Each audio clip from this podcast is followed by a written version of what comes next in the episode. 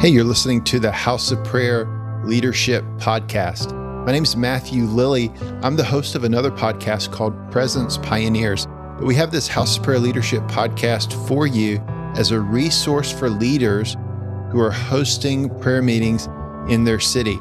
These are recordings provided by Brad Stroop from the prayer room in Dallas, Fort Worth, Texas.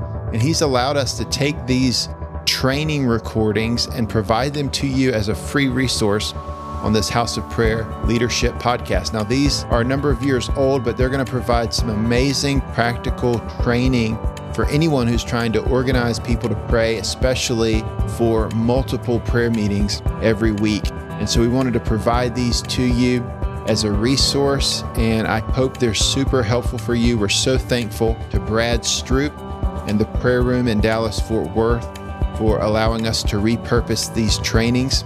And if you'd like to connect to a podcast that's putting out new content on a regular basis, then we would love to have you also join us for the Presence Pioneers podcast, which is available on all platforms and is also available at presencepioneers.org.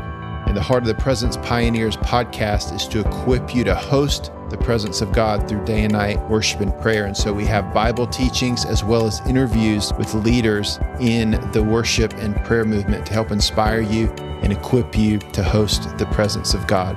Please enjoy this session of the House of Prayer Leadership Podcast with Brad Stroop.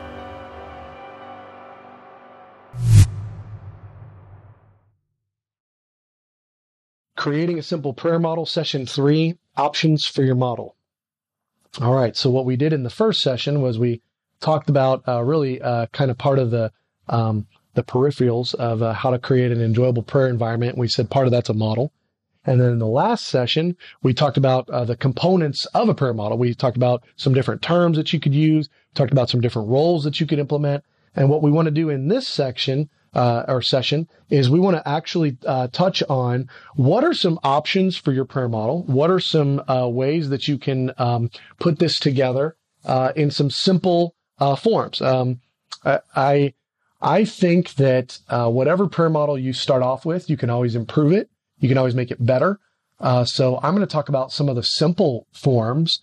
And this is not meant to be comprehensive. It's just meant to give some idea for those who, just like me back in the day, I wish I would have just had somebody sit down and go, Hey, here are some different options of what you could do even in this current setting.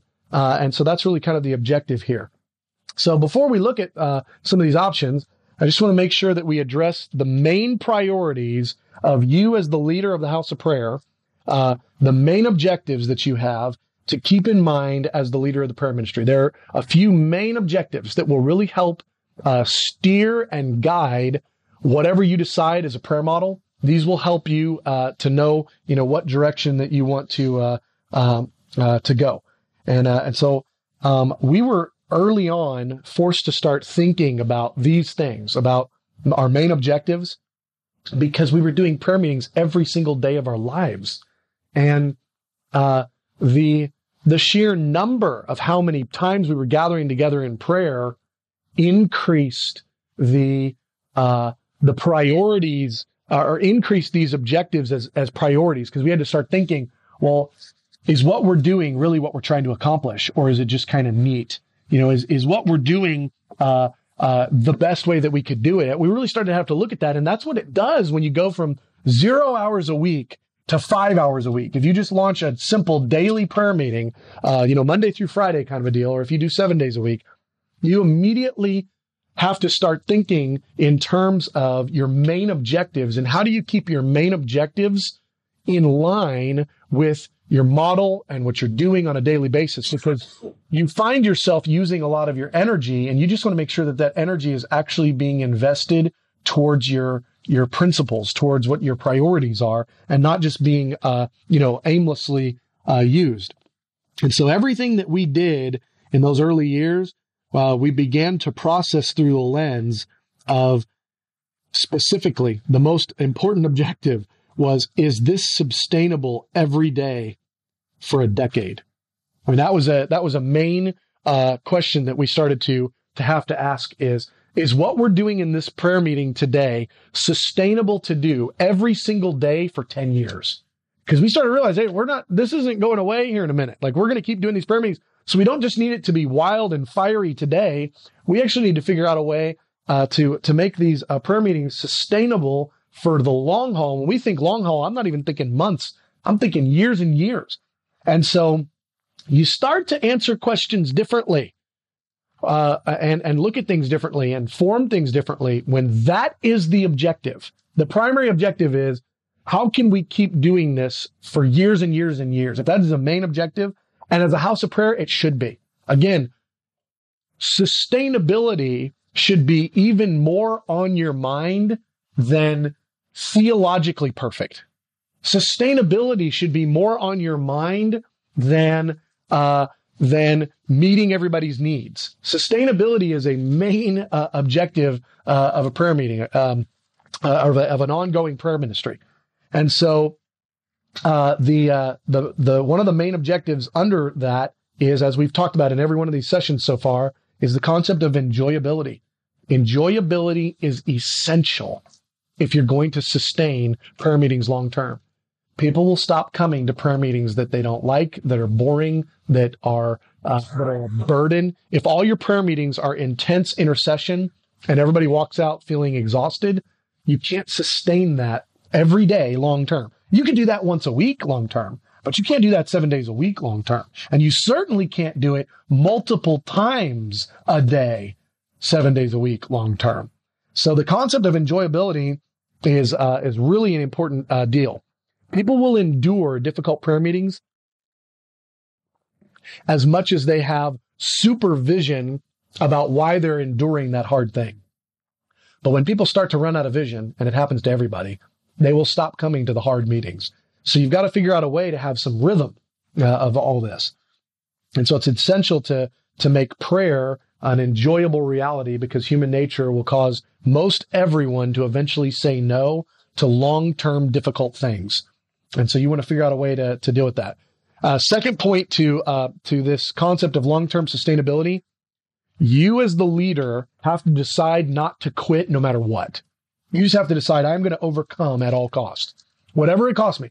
I'm going to overcome. I'm going to keep doing prayer meetings. I'm going to, I'm going to overcome obstacles. I'm going to create solutions. I'm going to pray my way out of a funk. Uh, I'm going to, I'm going to uh, constantly be uh, trying to figure out uh, how I can connect my heart to God so that I don't quit. No matter what your limitations might be, you want to be fighting for long-term sustainability instead of coming up with solutions that will really only fix things short term.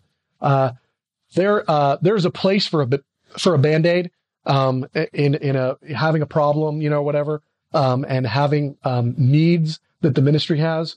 But you've got to look at it as a band aid and recognize that's only going to hold for a little while. You really want to be strategizing, thinking, planning, building your model around concepts that are sustainable in a rhythm. You know, just a, a little a point on this because we're not going to touch on it a ton uh, in this session. Is the idea of having um, uh, multiple um, uh, ways that the heart engages so that not every single prayer meeting looks the same. But you've got some prayer meetings that are a little bit more intense and some prayer, prayer meetings that are a little bit more light and some days that uh, you're a little bit more focused and some days that you're not quite as focused because you don't like uh, if you're trying to get a, a, a strong, uh, you know, um, uh, uh, you know, physique or whatever, you don't go and spend 24 hours a day in the weight room working out. You, your body would die. You, you're not made for that. Instead, you build a good workout routine in the gym. And then you've also got a good sleep schedule. You've also got a good eating schedule. You probably eat like cucumbers and bell peppers and stuff. You got a good overall balance. It's not just doing the workouts. That's not a good rhythm. There's all these elements. You got to have downtime, sleep time, hang time, fun time. Uh, you know, sometimes when you're doing this, sometimes when you're doing that, so if you're trying to come up with long-term sustainability, you also need to include concepts of not having it be all go, go, go, go, go, go, go the whole time or all slow, slow, slow, slow, slow the whole time. You need to figure out some rhythm. And the way to do that is to uh, think about the long-term sustainability and uh, and implement um, various aspects into your model. Now, I want to give the basic flow of a prayer meeting. And this can work whatever your setting is. Uh, this this is just a, a basic flow. and uh, and then uh, uh, you can figure out what time, how much time you want to give to each one of these uh, points. But just as a as a basic kind of a, uh, a flow here, I've got um, just seven components to to keep in mind and to to go. And I, this is a pretty good order, but if you want to change the order up, you know that's fine. Um, but I just have the basic elements of a prayer meeting um, and the roles of how these things kind of come together. So this is the the most entry point of uh, what does a model look like? Uh, here's here's kind of an idea. Start with corporate worship. Do it for a while. You can touch on the different times depending on how long your prayer meeting is. Your worship might be a little longer, a little shorter, but uh, have some corporate worship. And specifically, because these are terms from our last session, corporate worship means songs people know. And that way you're not just up there singing all kinds of stuff that nobody can flow with. Next, go into spontaneous singing. That concept of uh, you know, having people sing out uh, a song that's in their heart uh, instead of uh, actual verses to a, a real song that's been written and recorded, uh, having them uh, just sing out of some of their heart language. And it's a great way to just engage, you know, the room and have people really, you know, jump into to a heart of of worship. Um, and uh, and just a, a, little thing that we do because uh, we've got some teams and stuff, and uh, you know, because I, I want to do the best I can to share as much little points as they kind of come to me. Um, one of the little signals that we do when we do spontaneous singing, and uh, we don't need to do it much as much now because our model uh, kind of uh, has some nonverbal cues that helps us. But when we first started, especially, uh, a concept of a of, of a nonverbal cue that our worship leader would give to our singers uh, was they would uh, they kind of twiddle their fingers. They'd stick their hand up and uh, and the, they just allow their fingers to kind of all uh, you know uh, twiddle back and forth or or or, or go back and forth and uh, almost like you were playing a keyboard with one hand. You were playing all you know four keys at the same time, and and they just do that, and that was a way to communicate to the singers. Hey, now let's go into spontaneous singing, and that was just a little goofy signal that we made up that that worked for us, and you may do something completely different but it was something distinct. I mean, if somebody's got their hand up in the air, if the worship leader's got their hand up in the air and they're twiddling all their fingers, that's a pretty distinct thing. And uh, our singers instantly knew how to pick up on that and what that meant. Um, the next point. So corporate worship, spontaneous singing, then introduce the intercession theme and the first topic. And so now you're going to, let's say you're, it's, uh, it's praying for a revival night. Okay. And, uh, and so spontaneous singing, uh, is over. And, um, and now uh, you're introducing the concept of praying for revival. So your prayer leader, remember from the uh, definitions of the last uh, session, now your prayer leader uh, says, uh, says, okay, uh, you know, thank you guys for coming today. Now we're gonna we're gonna start praying for um, revival, and we want to start this meeting off asking for the Holy Spirit to just come and visit our region in an unusual way. I mean, what a great prayer and a, and a theme. And what they just did was they just gave the room some specific direction and said, Hey, we're not just going to pray for revival. At this point, let's all pray for a visitation of the Holy Spirit in our city, a visitation of the Holy Spirit in our churches, a visitation of the Holy Spirit. Let's just pray for, for an unusual, uh, move of God. And now you just cast vision for everybody in the room to now enter in and go, yeah, let's do that. And then, um, after they're done praying, if you've got at least you know one singer uh, or uh, along with the worship leader, and uh, and this won't this part won't work if you don't have a couple of singers, but if you've got at least two singers, now the worship leader and the singer, so that's two singers, um, can now start doing the antiphonal singing thing, where they can start singing back and forth about the prayer you just prayed. So the prayer leader just prayed for you know revival, and they just prayed a, an apostolic prayer and uh, and asked for uh, revival to come to the region regarding a, a move of the Holy Spirit, a, a, visitation of God. And now the singers are going, yes, God, send us a visitation. And the next singer says, uh, yes, Lord, send your spirit. And, the, and then the next one says, send your spirit in power. And then the next one says, whatever. And then they, they kind of do that back and forth and maybe something lands and one of them develops it into a chorus. And, uh, and after they develop it into a chorus, now maybe the whole room is singing on that theme. Uh, and uh, the the second, uh, you know, or the next uh, piece of this that I would just suggest is um, to make the cycles work, to make the worship cycles, uh, you know, flow in in your prayer meeting. You want to have somebody who's watching the clock a little bit. you want to have them at least aware of what time it is, um, because you may have to adjust And uh, if you've only got uh, a certain uh, number, a certain amount of time, you know, you got an hour long, and uh, your first cycle goes way over.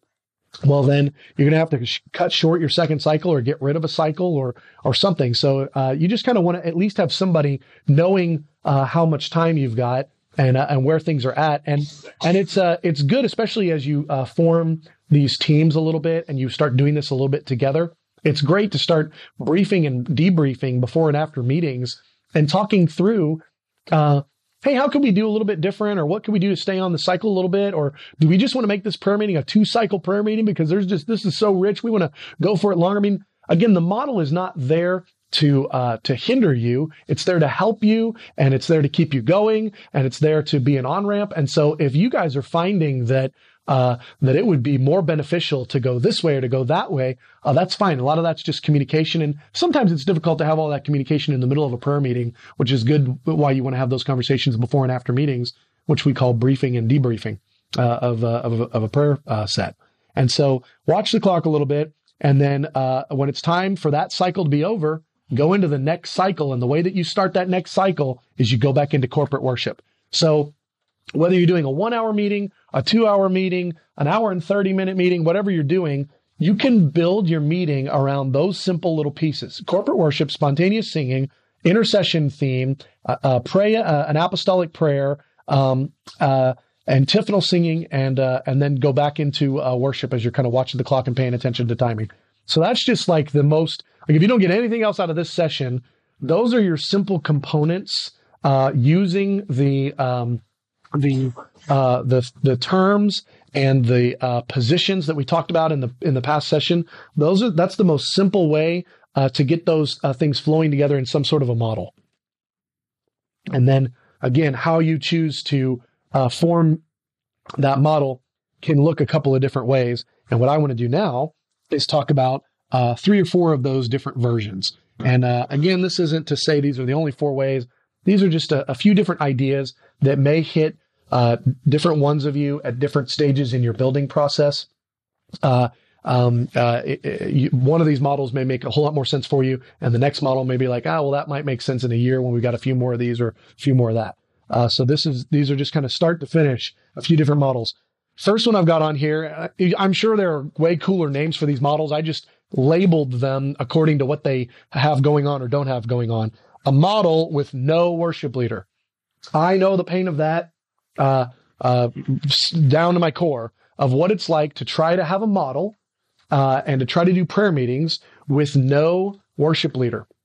And the truth of the matter is, probably the majority of the prayer meetings across the earth will probably not have a worship leader, at least when they get started because you grow, you build into things, and and too many people, I think, are waiting for them to have all the uh, building materials um, before uh, they get started. And you don't need all that. What you need to do is you need to get started immediately with very little, with bare bones, with nothing. Get started and then build up. So this right here is the most reproducible uh, model probably uh, anywhere uh, because you don't have to have anybody but people and a CD player.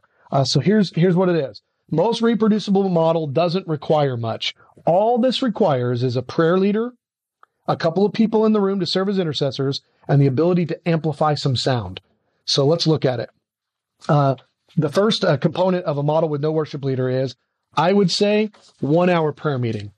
I think it's uh, it's a bit ambitious to plan for longer than one hour when you're just getting started. Grow up into a longer prayer meeting if you want to, two, three hours if that's that's what you want to get to. There's nothing wrong with staying at one hour forever, but I would suggest not starting at uh, longer than that. And honestly, I would suggest not starting at less than that. Um, an hour is a real round uh, number. It's a real easy thing to plan on. People kind of build their whole lives around uh, hour this, an hour long that, hour long lunch appointment you know, uh, all that stuff. Getting ready takes you an hour plus commute. You know, that people are used to the idea of hours, and so I say run with it. Uh, that's what we did in our early days, and, and I'm so glad that we did uh, because it was a really set and easy start time and stop time. And that's another thing that's very very helpful is instead of just saying we meet and pray for an hour, say we meet and pray from 7 p.m. to 8 p.m. We meet every day from this time to this time. And there's a starting time and a stopping time. And that way, everybody who's involved is able to, uh, know that you start and stop at that time. There's no ambiguity to it. You always do it. It's over at this time. Uh, and I would say start your prayer meetings on time. Even if it's just you in the room. I had that happen a number of times. It was just me. I just start praying. Uh, just me in the room. And so as you're getting started, uh, until there's a measure of strength, I wouldn't even advise doing a longer prayer meeting. Just do an hour. And uh, I would rather, and we did it, a, we did it almost every single prayer meeting. I mean, with the exception of like one, we always stopped the prayer meeting uh, at the hour mark. So we did a, a, you know, a night meeting and a morning meeting. When the hour hit, we were done. We just say, okay, Lord, we love you. Uh, you're awesome. Help us get through our day. Amen. And the prayer meeting's over. We wouldn't even go over the, the prayer meeting, even if there was a little bit on it. I mean, there would have to be really a move of God for us to keep going. The reason is you're going to be back again tomorrow doing it again. There's no reason to exhaust all the spiritual uh, joy and energy and and uh, involvement of that prayer meeting in that one set. You do that when it's one prayer meeting a week. You know, when you're meeting one time a week, go as long as you want. That's great. Let everybody get it out of their system and, and engage and that kind of thing. You actually don't want everybody to get it out of their system when you're doing prayer meetings every single day in a sustained way. You actually want them to leave going, I wish that would have gone a little longer because then they're leaving liking it instead of leaving going, ah, we're done. You want them to come back tomorrow uh, with a bit of an anticipation. Man, I, I can't wait to get back in there and do that some more. Uh, so that's a point one of a uh, prayer model uh, with no worship leader. Second point, use a CD for worship. Uh, you don't have to let not having a worship, uh, worship leaders um, be the the end of your prayer ministry. Just let that be the very starting point and and build up. What we started to do uh, back in uh, in those living room days is I had a CD player in my my living room, had a couple of speakers connected to it, and we started just using uh, worship CDs for uh, the for the for the worship. And what we do is uh, during the times in our model, again, we developed a model and we said, let's worship for, you know, I think it was 15 minutes on the front end of the meeting. Let's worship for 15 minutes and uh, let's turn the music up. So now that CD is playing loud and everybody in the room is worshiping. And then when it got to the 15 minute mark or about that time, we'd turn the music down and we didn't turn it off. We still kind of had a background noise in the room. And now the intercessor or the, the prayer leader is going, okay, now we're going to enter into a time of prayer. We're going to pray for this subject. And in the background, you can still hear the music playing a little bit. It filled the room a little bit, didn't make it like crickets. It was just so helpful. Well, when we really got smart, what we did was we started to develop our own CDs. We'd burn our own CDs. And the way that we would do that is we would burn the CDs um, in accordance to the length of the cycles and the and the worship music, uh, the worship songs, uh, we'd pick specifically according to the lengths of the of the worship cycles that we wanted. And then what we would do is when we got uh, even better, we didn't have this a ton. I wish we'd have done it more. Was have instrumental music playing instead of a worship song with lyrics playing for the times of the prayer meeting that we wanted to be interceding, Uh because uh, it's a little bit easier if there's instrumental music playing in the background as opposed to worship lead, uh, worship music with uh, with somebody singing different lyrics and stuff while you're trying to intercede. Because unless those topics are the exact same thing uh, it's a little bit extra injection. It's a, it could be a little bit of a distraction. So i would suggest sit down if you got five prayer meetings a week start off with five cds one for monday tuesday wednesday thursday friday. And each cd include in that CD, it's call it an hour long CD, an hour long prayer meeting. You're going to push play at the beginning of the hour and it's done at the end of the hour. And, uh, and, and during that CD, you've got times where there's worship songs going and they're in accord with your cycles that you're going to build for your prayer model. So you want to, pr- you want to worship for 15 minutes at the beginning of the prayer meeting? Great. Worship music goes for 15 minutes and then it stops and goes into instrumental. It starts to tone down and goes into instrumental. And now during that instrumental time, now your prayer leader starts up and says, okay, guys, now we're going to pray for this. And then after that time is, uh, is, uh, is over and you're going back into worship. Well, lo and behold, right there on the worship CD, uh, the, uh, the song starts kicking in. It's a worship song. And now you're going right back into worship. So I would encourage you guys creating five different CDs, uh, one for each, uh, one of those, sets. And then even picking the songs according to the theme of the meeting. Uh, you know, I know uh, worship leaders love to do that. It adds another dynamic uh, to uh, your meetings to have uh, worship songs that are along the same theme of what it is that you're praying for. And so that's a huge and helpful a way to do that. It takes a little bit of time, but it's not impossible. And you'll be glad that you did it because it'll add so much to the meetings when you don't have a worship leader. And then uh, lastly in that is I would suggest three cycles as a as just a, a standard deal. So this introductory, the most reproducible model on the planet is one hour long with three cycles, no worship leader, and use a CD and program the CD that it has uh, worship songs and then uh, uh, times of instrumental music so that it, the flow goes up and down, just like you, the meeting with the flow would go uh, into worship and and uh, and into uh, intercession. And these three cycles, make them short. Again, they don't have to be long. You're going to pray it again tomorrow or next week. I mean, you can keep going. This is another one of those sustainable things. If you're just doing one prayer meeting for the topic and you're like, we're going to go for it. We're going to pray till our lungs are, you know, uh, in our throats. I mean, we're just going to go for it. Well, then, then the concept of stopping the meeting early or doing it short or only doing it a little bit is very valid. But when you're talking about praying for the same topic every Tuesday night for months and months and months, less is more. Do less. Just pray a little bit. Have short cycles. Have those cycles just be 15 or 20 minutes long each. And, uh, and, and the time of intercession may wind up only being like seven minutes long. I mean, that's how it was for us. We would have like seven or eight minutes of praying for something, and then we'd go back into worship. And what it did was it kept it fresh and it made those meetings fly by. I have never been in prayer meetings before in my life that went as fast as when we were doing one hour long prayer sets with a model and a CD even in the living room. They went so fast because by the time you started to enter into this, you get a couple of prayers in and now it's time to transition back into worship. And then you worship for a minute and anybody can sing a worship song. By the time that worship song's over, now it's time to go back into intercession. It was the sweetest, easiest thing, and it is so reproducible. I I uh, would love for there to be you know some tens of thousands of houses of prayer across the earth that they were never even going to get to do anything else. All they were ever going to do is this simple model because it's reproducible, it's good, it works, and uh, and it actually has a little bit of life on it, um, and it's sustainable. I, I know it's sustainable because we did it for years in my living room, 14 times a week.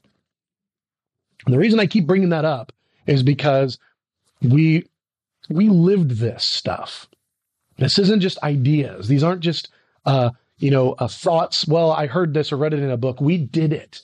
I mean, I was the prayer leader, and and I'd go over to the the uh, the uh, stereo system and I'd turn the volume up during the worship songs and then I'd turn it down during the intercession and I'd introduce the topic and we'd pray for the thing and then and we did it day after day after week after month after year and so it's sustainable. Like we did it. We could have kept doing that long term. I'm glad that we were able to do some things differently and that we got a few more resources but we could have kept doing that because we were doing it 14 times a week for years so I just want to encourage you, don't despise this model. If this is all you can do, do it with a joyful heart. Ask God to anoint it and he will. Well, let's talk about the next upgrade. One worship leader. The model changes a good bit when you get one worship leader. So the other one was no worship leader. You just got a CD. Now you've got one worship leader uh, as the uh, uh, as an injection and your model changes. This will greatly expand the options that you have. It'll make the prayer meetings more enjoyable. It'll change the environment. You'll probably have visitors come back more. Um, there are a lot of different things. And so here's some ideas on how to tweak the model. So I'm imagining that you're doing the first model and now you've got a worship leader uh, once or twice a week. And so you're going to tweak the model a little bit and, uh, and you're going to do, uh, do this, uh, you know, a little bit differently. Um, first thing I would say is obviously replace the CD. Now you're not doing the CD anymore. Now you're doing, you know, having the live uh, worship leader. And I would say have them start off the prayer meeting with, you know, 15, 20 minutes uh, of, uh, of live worship uh, at the beginning, uh, probably more like 15 minutes. And, uh, and they're going to begin the, the meeting with a couple of worship songs, two, three worship songs, and, and get rid of the CD. Um, and then depending on how long your prayer meetings are, because when you have a worship leader, is the only time I would even uh, suggest the possibility of going longer than an hour. Uh, I I would strongly suggest against doing more than one hour prayer meetings if you don't have a worship leader. And just because you have a worship leader doesn't necessarily mean that you should uh, go to a longer prayer meeting. I just would definitely advise against it if you don't have a worship leader. Um, but uh, now, depending on uh, you know how how you've got this, you now may do two or three cycles. So now let's say you got a pretty good worship leader. Man, if you got a good worship leader, maybe you want to let them go for 20, 30 minutes. And now you're just going to intercede for 30 minutes. So you're going to do like half worship, half intercession if you're doing that hour long thing. Again, if you do it longer, uh, with your cycles would look a little different. But do two or three cycles now with a worship leader. They're going for it. People are engaging. Uh, if it's joyful, again, worship is prayer. Prayer is worship. It's two sides of agreement. Let them keep doing it. Let them, you know, uh, go kind of build that into your model. Maybe you're just doing two cycles now, uh, and uh, and you've got you know worship at the beginning and worship in the middle. And and and then after both of those things, uh, you've got uh, you know a, a, little bit longer intercession or something uh, where you can allow people to to pray a little bit more into it. So you can go a little bit loose on that. You may go two cycles, may do three. If you're doing CD, I suggest three cycles to keep it moving. It's very helpful. If you're doing a CD, you want to keep that thing moving. But if you've got a worship leader, maybe you do two cycles, maybe you do three. If you're only doing an hour long prayer meeting, you kind of work that out. But if you do decide to introduce a two hour prayer meeting, and again, I would never advise that unless you've got uh, at least a worship leader. And just because you have one doesn't mean it's a good idea. but maybe once you've got a few worship leaders laying around and you've been doing the one hour version for a while and you want more, that's really where you want to be. Before you expand, you really want to be at a place where the people are like, I want more. Uh, it would before before you add anything to the ministry, you want to be at a place where there's a bit of anticipation, there's excitement, there's a desire for more. You don't want to be at a place where everybody's like, "Oh gosh, no more. Oh, please don't make it 2 hours." That would be a bad time to add to 2 hours. Uh, we waited a long time. We waited about 3 years uh, before we went to 2-hour prayer meetings. Of course, we went we waited 3 years before we waited on a lot of things because we just didn't know what we were doing and we were just getting started. We waited about 3 years and we knew it was time. We felt it. And when we added it, it was good. People liked it. It didn't, it wasn't a burden. It wasn't like, oh my gosh, we just doubled the prayer meeting. This is so long. It was sweet. It was a good time. So I would just invite you as the leader to really process and carry that in your heart about when the timing is to go to a longer prayer meeting. Uh, but with a worship leader, you can pull it off. Next thing that I would suggest that you do when you start getting worship leaders is this is one of the ways that you can help add to the long long term sustainability. When you start getting worship leaders, start planning in a couple of sets a week. So I'm imagining you doing five prayer meetings a week, Monday through Friday, uh, um, that are um, uh, you know whatever model that you've been doing. Now maybe add just two prayer meetings, just maybe Tuesday, Thursday, that the second hour is longer. Uh, the the uh, the the Tuesday Thursday prayer meetings are longer. You do the normal one hour prayer meeting, and then you have an hour of Devo worship where you have somebody uh, leading a, a, worship set, uh, you know, for another hour. Uh, and um, and if you've got the ability to do that five days a week, that's even better. I mean, if you've got the ability to add, now you're going to turn all your prayer meetings into one hour. Uh, the first hour is an intercession prayer meeting, and the second hour is devotional worship, or vice versa, uh, with different worship leaders. So now a different worship leader is taking that and owning that set. So they don't have to prepare for the intercession set and the Devo. They just get ready to do the Devo set. They come in ready to do that. Now what you just did is you just added a whole new dynamic to your prayer ministry. Now you've got sit time. Now you've got engage with the Lord, read the Bible. You just, you did so much when you went from just having intercession prayer meetings to now having prayer meetings and devotional worship meetings.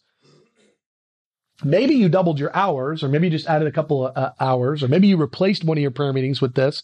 This is a different mode, and it's an important mode to be able to sustain your community long term in the place of prayer. Because again, you're not trying to do this for a week or a month. You're trying to do this for years. And if everybody is always in go, go, go mode, it's difficult.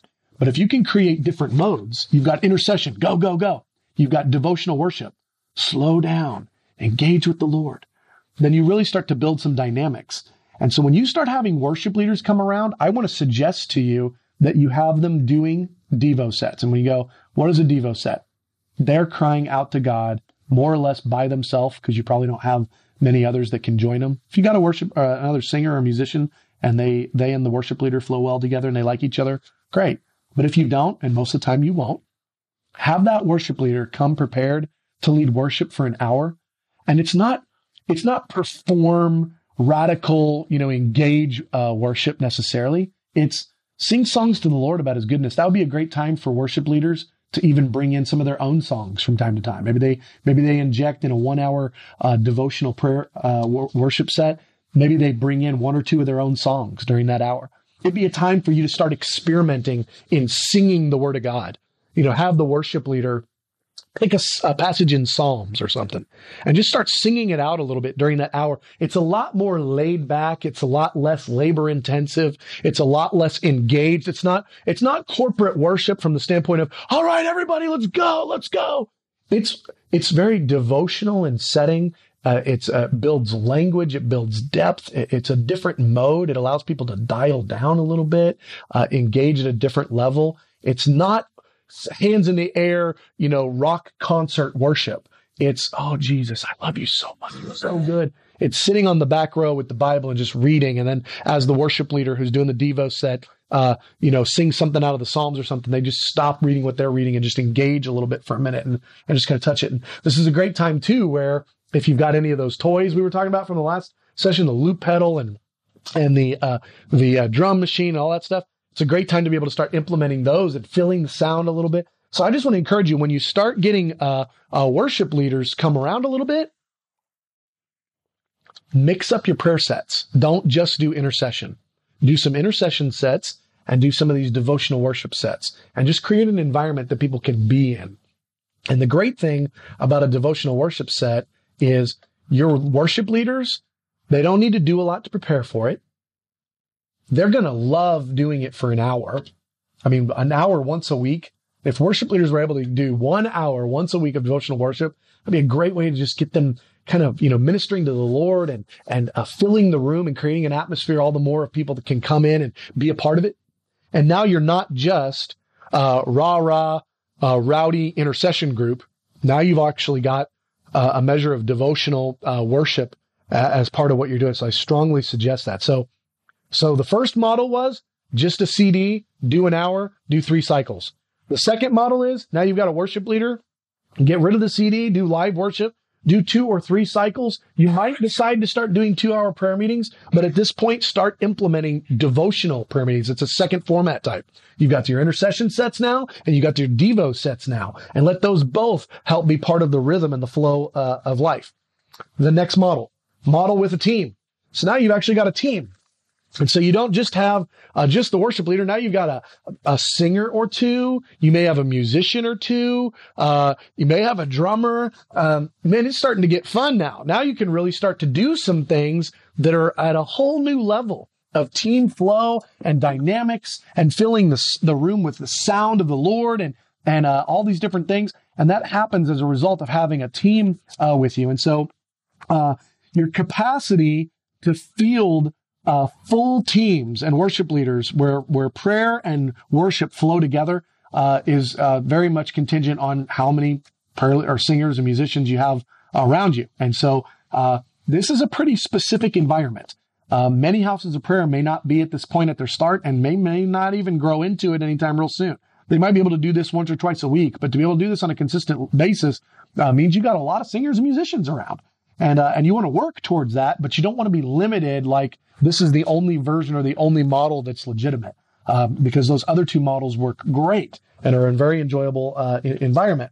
So when you start to uh, have uh, a, um, a, team form, you you want to now uh, put more attention into your model. It's now more important.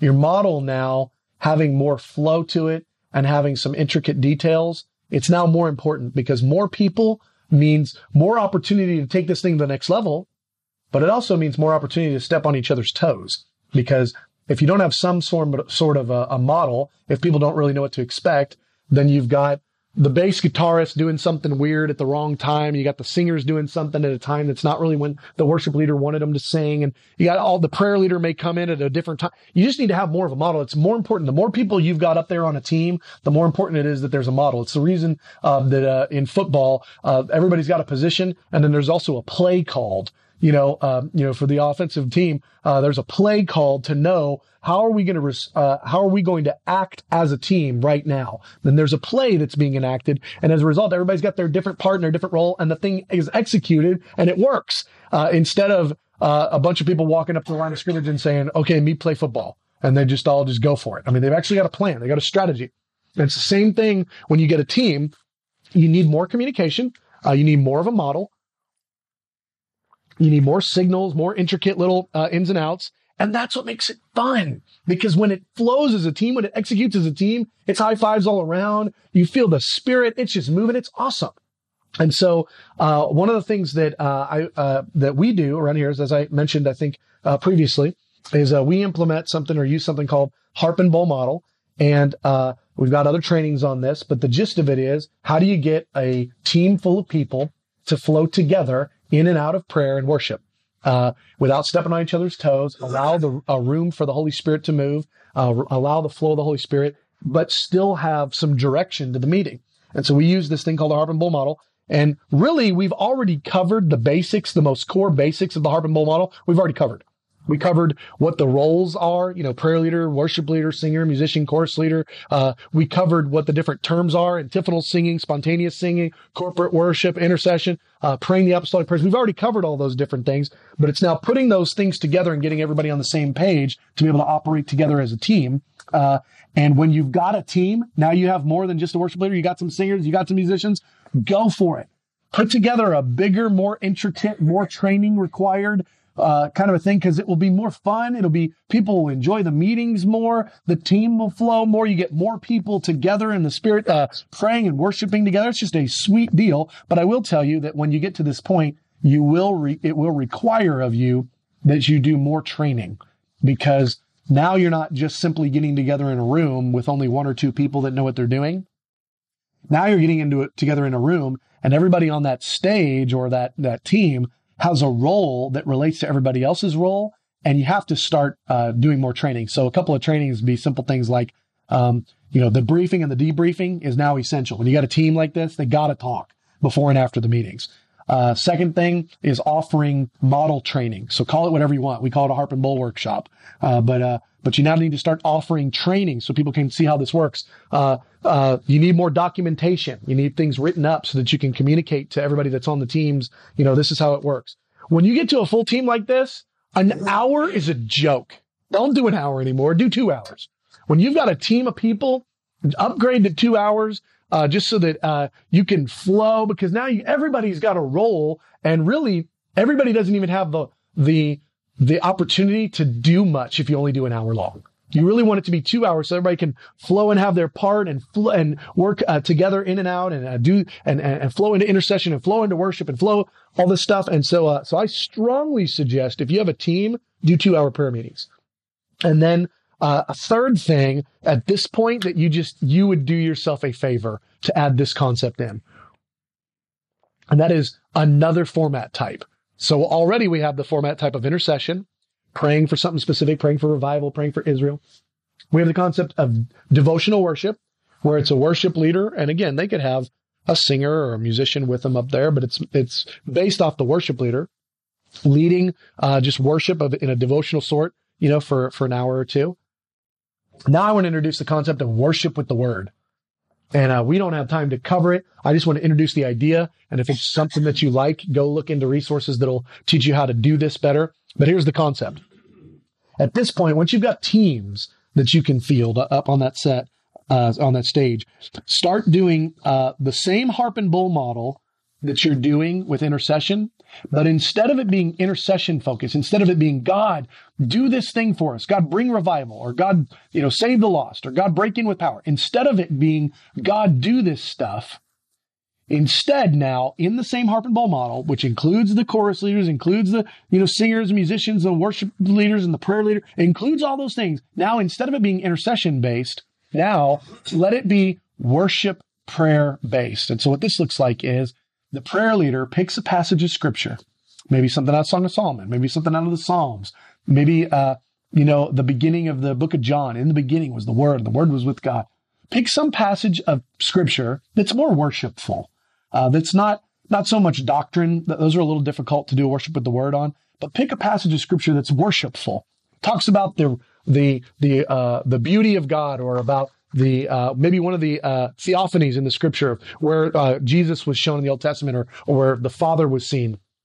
Pick a worshipful passage And instead of asking God to do stuff, tell God how awesome he is and pray through the passage of scripture. So now the singers are singing about the awesomeness of God. The prayer leader is, is, uh, you know, in the beginning was the word and the word was with God. John, John 1 1. So he, the prayer leader goes, in the beginning. And, and, and, and, you know, just as they say that, now the singers are going, God, you were with us in the beginning. Uh, God, you've always been from the very beginning. You were the uncreated. You still are. You always were. They're singing that. And then the, then the prayer leader, instead of interceding, God, do this, do this. Instead of interceding, they say, uh, in the beginning was the word and the word was with God and the word was God. And then, and then they say, they say, uh, the prayer leader would say something like, God, you were the infinite, powerful being. In the beginning, you were with us. And they're just, they're praying the text back to God in a devotional way instead of in an asking way. In a, in a devotional way. These sets are fun. They're awesome. They're just so much uh, uh, joy that happens. You're praying the word. People will learn the scriptures this way. The singers will start to sing the word. Have the singers open up to, to the same passage that the that the prayer leader is praying out of. You add a whole new dynamic. Um, by adding in uh, this type of uh, of prayer set uh, as a third uh, format. So again, the first format was intercession. The second was devotional worship. The third is worship with the word. And all three of these are using some version of the harp and bowl model of of going in and out and uh, and uh, singing the word and singing worship songs and and and so uh, just encourage you guys uh, to uh, to implement that because it's another fun way. And now what you may find is by the time your ministry gets to this point, you may decide you really do need two prayer meetings a day. You're like, man, let's do one intercession meeting a day and then another worship meeting a day where it's either worship with the word or it's a devotional worship. And you've got, man, by the time you've got to this point, you've got 10 hours a week. You're doing, uh, uh, you know, two hour prayer meetings, uh, five days a week. And then you're like, man, we got to add a second set. Now you're doing 20 hours a week. You're doing a prayer meeting uh, that's intercession for two hours with the harp and bowl model. And then after that, you're doing another prayer meeting that's two hours with a worship model. And now you're doing four hours a night, maybe. So you're doing, you know, uh, 5 p.m. to 9 p.m. or or uh, or 6 p.m. to 10 p.m. You know, five nights a week, and people are coming around and they're rallying in the evenings to be a part of what you're doing, and you're really starting to create the culture of daily prayer meetings, a culture of prayer, uh, people coming around to to drink from that fountain and uh, and really be able to participate in what you're doing. And so by no means are these exhaustive. Uh, I know there'd be a lot of questions about how each one of these uh, models work, and I'm willing to help out with a little bit of that if there are questions on that. But my point in this was to just give three models that are very simple that can be implemented at different stages in the building process of the house of prayer uh, and in in, uh, in how much human resource and even financial resource that you have that are just simple ways to get things started and to get prayer really going in a long-term sustainable way. So now we'll uh, do any questions that you guys might have. Yeah. First section, you mentioned, you know, the rock pile.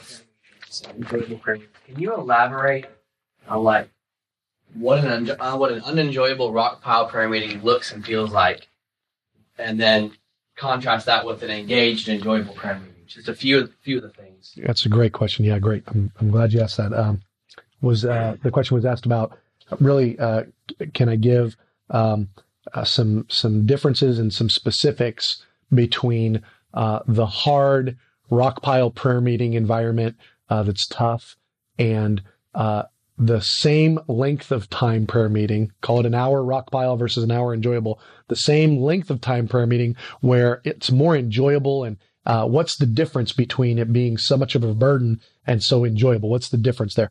Uh, yeah, great. So I'll, I'll uh, just kind of share from some of our experience. Um, when we first started having prayer meetings, we didn't have a model and we didn't have a focus. And because people weren't focused, people didn't know what to do. And because they didn't know what to do, they did nothing. And so because they did nothing, uh, and even when they were going to do something, they weren't confident that the something was the right thing. So model actually winds up giving people permission and boldness and confidence to do something and to engage. And without a model, uh, people uh, they don't know what to do, and so the default is to not do much at all. So what those early prayer meetings looked like many times was me having to pray a lot of the time, one or two other people having to pray a lot of time, and the majority of the people in the prayer meeting not really even contributing uh, to the prayer meeting.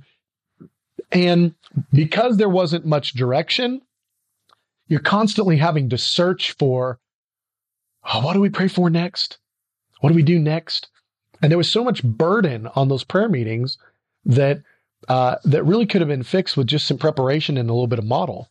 But because we didn't have those things, we'd sit around for an hour and that hour would drag on. There'd be times where I'd look up at the clock and we'd only been praying for 10 minutes and I felt like we should absolutely be at 45 or 50. I look up and I go, Oh my gosh, we have another 50 minutes left to pray. This is murder. And we would do it. We'd just press through the whole concept of rock pile just means you go, I'm just going to throw another rock on that pile. I'm just going to do it. We're just going to press through. We're going to somehow or the other, we're going to keep doing this. We're not quitting, but man, we all feel like quitting. And they were really kind of hard and kind of miserable.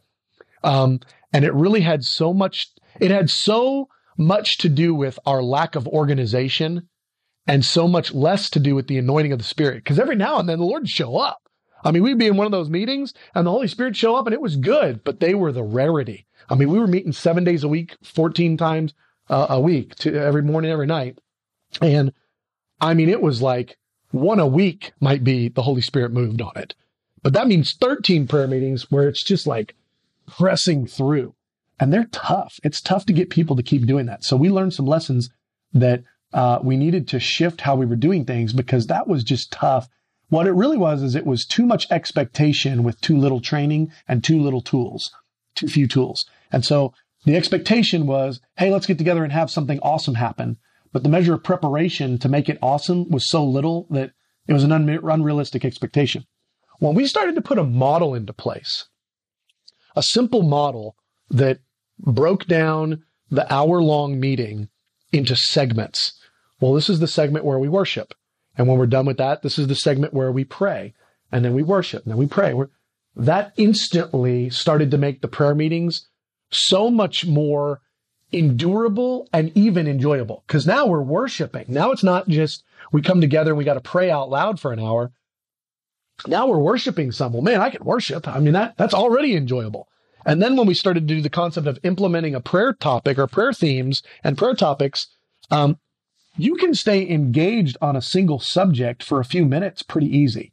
The hard time, the hard part is not having a subject and it being all over the map or having uh, uh, one subject that you're supposed to engage uh, without more information on for an hour. That's tough. But when you start putting in worship, that makes it more enjoyable. When you start putting in uh, the rhythm of worship, prayer, worship, prayer, worship, prayer, that makes it more enjoyable. And when you start to identify different subtopics under a theme, that makes it more enjoyable because now you just know, oh, I only have to be engaged on this specific topic for like 15 minutes. I can do that or 10 minutes or five minutes versus, oh, I've got the labor of, we're going to pray for this thing for an hour. We don't even know what to pray for. We'll just pray for whatever comes to mind. It was just, it was a burden and a labor. And so, uh, the, the major uh, difference for, for us of enjoyable and sustainable versus just tough prayer meetings was simple stuff that we were doing to ourselves.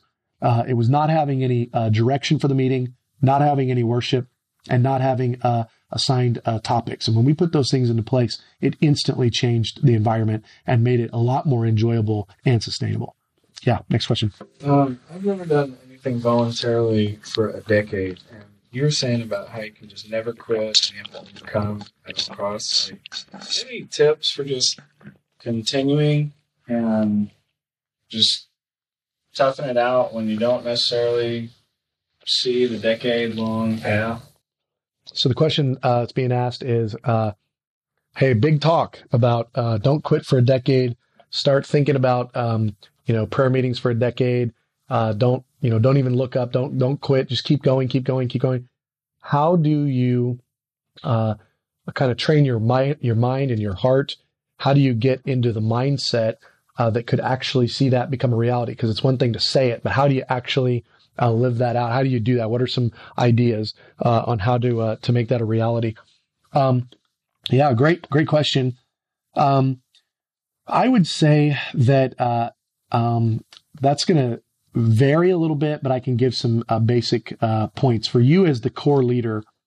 You got to decide what did God call you to.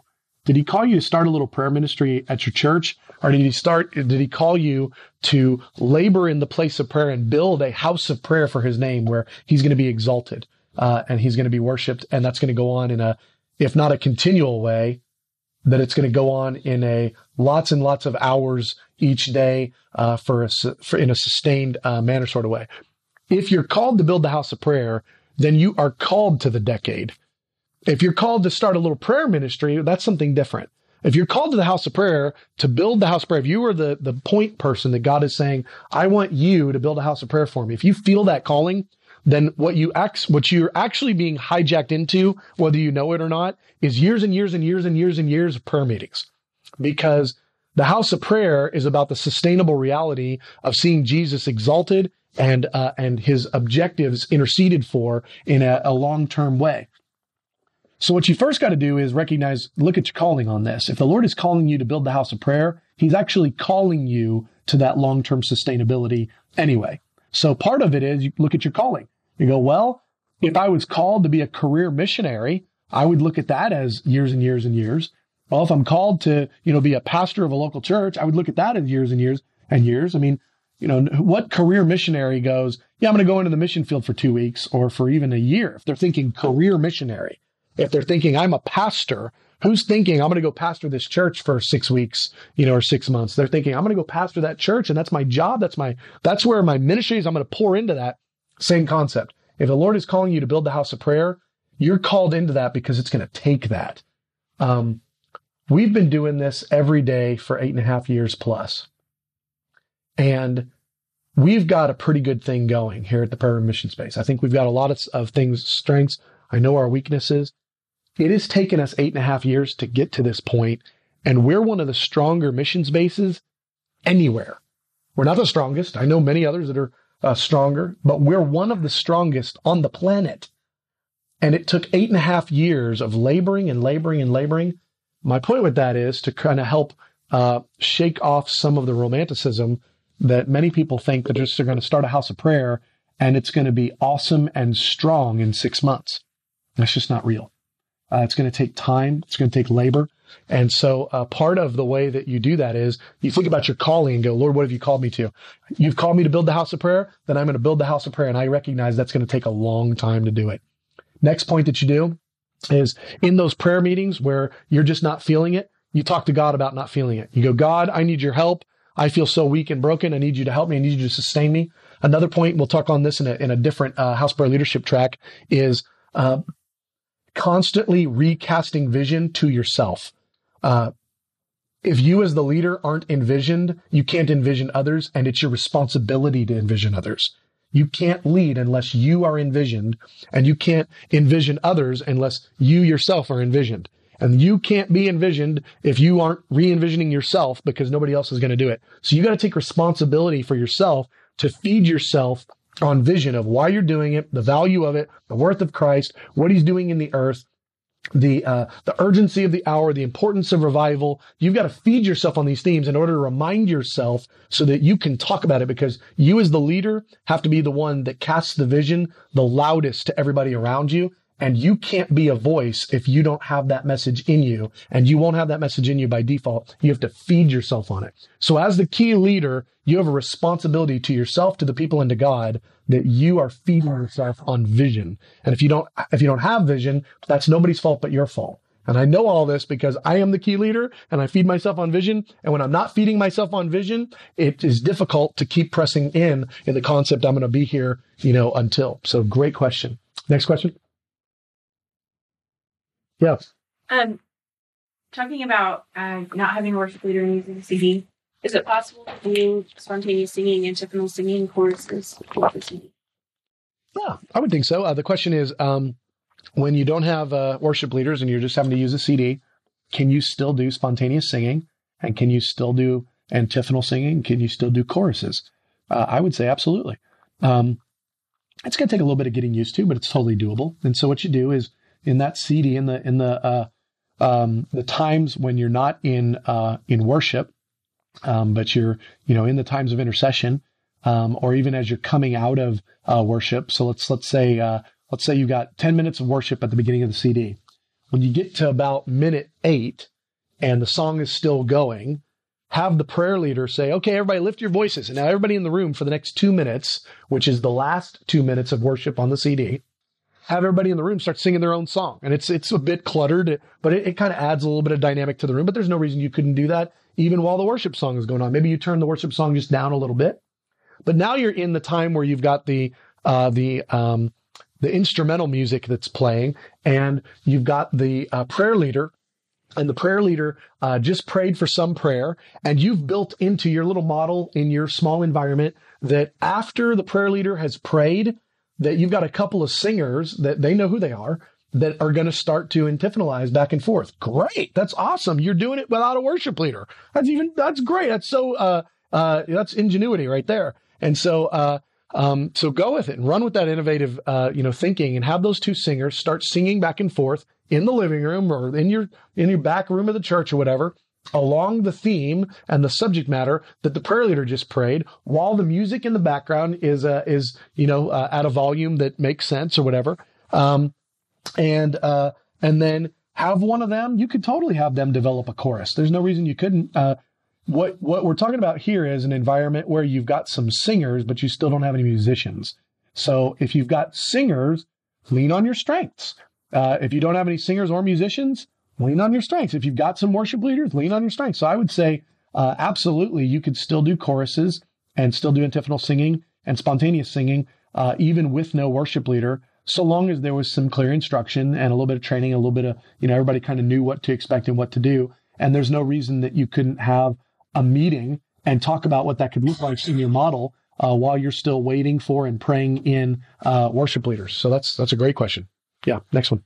Uh, any ideas on how to get people kind of loosened up with just spontaneous singing and typical singing, singing the Bible? Um, just like how to get people to start kind of branching out into that free flowing thing because most of the people in my group are just still used to just singing worship songs and that's it. Yeah. So the question is, uh, um, you've got people that have grown up in the church their whole life and they're used to uh, a specific expression of worship, and that is go to the corporate worship meeting, everybody sings along with the worship leader, and that's it. And so that's what they're used to. Now they come into your environment and you do things like spontaneous singing and you do things like antiphonal singing, and no one knows what the heck that is or how to do it and even if they did know how, they don't feel comfortable with it because it's just so new to them. It's not that they could never do it. It's just that it's so new. Uh, part of uh, the way to loosen people up on that is by exposure. The longer they're around it, the more that will now become the normal part of their experience. Uh, and so to get people on the first time that they come to start thinking that's normal, most of the time, what we've seen is people come the first time and they're like, whoa, what was that? What? Wow. cool and they don't know what it is or how it works or whatever. Uh, but uh, but it's it's so new to them that they're caught off guard a little bit by it.